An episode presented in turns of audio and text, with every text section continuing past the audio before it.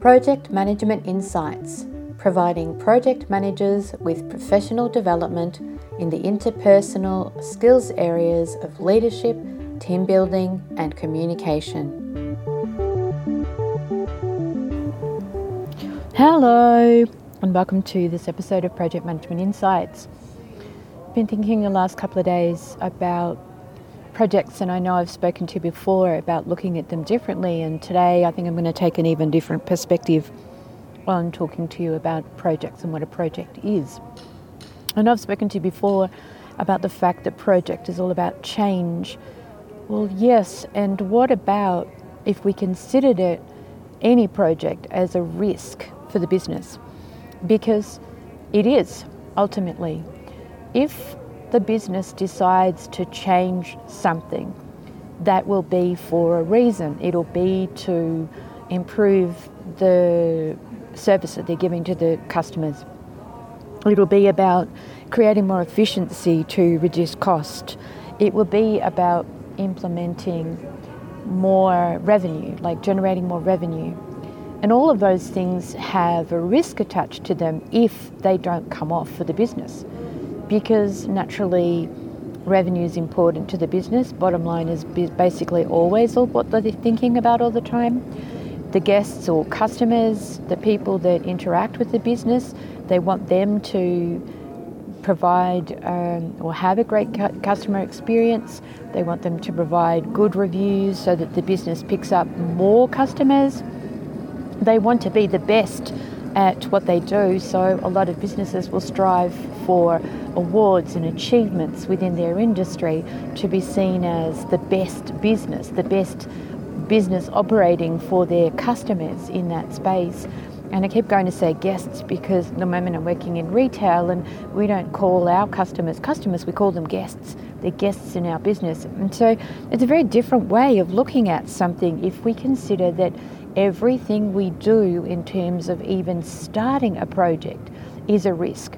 Well then, if we were going to look at that and take it right from the very, very start as, you know, this is a, a risk, this could be a risk to the business, how would we look at the project differently? How would we set the project up differently?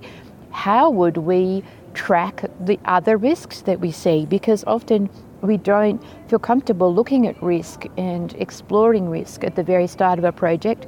It's something that we either don't track at all or we get to the point of hating and leaving, and so we, we don't actually do anything about it during the life of our project, and that can create huge problems. And especially so if there are key areas that are perhaps identified even at the start of a project within a business case that we don't bother mitigating enough, because I mean, we we should. We should be mitigating any risk up front. We should have an action plan for mitigation of the risk. We should have the right people involved on our team or outside our team that can support us and help us to mitigate the risk. But what would mitigating risk of an overall project look like?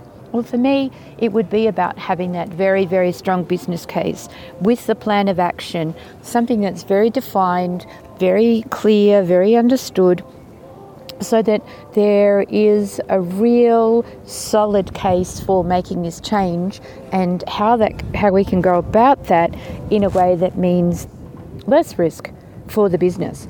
And so we would be mitigating risks up front very early on um, in relation to the sorts of things that we're noticing. We would, in our business case, we would be communicating and very, very strongly building that team and ensuring that communication is open and clear across all of the project team members and the stakeholders that need to be involved. We would have our R A C I matrix. We would be having important team meetings and, and or information sharing so that everyone's on the same page.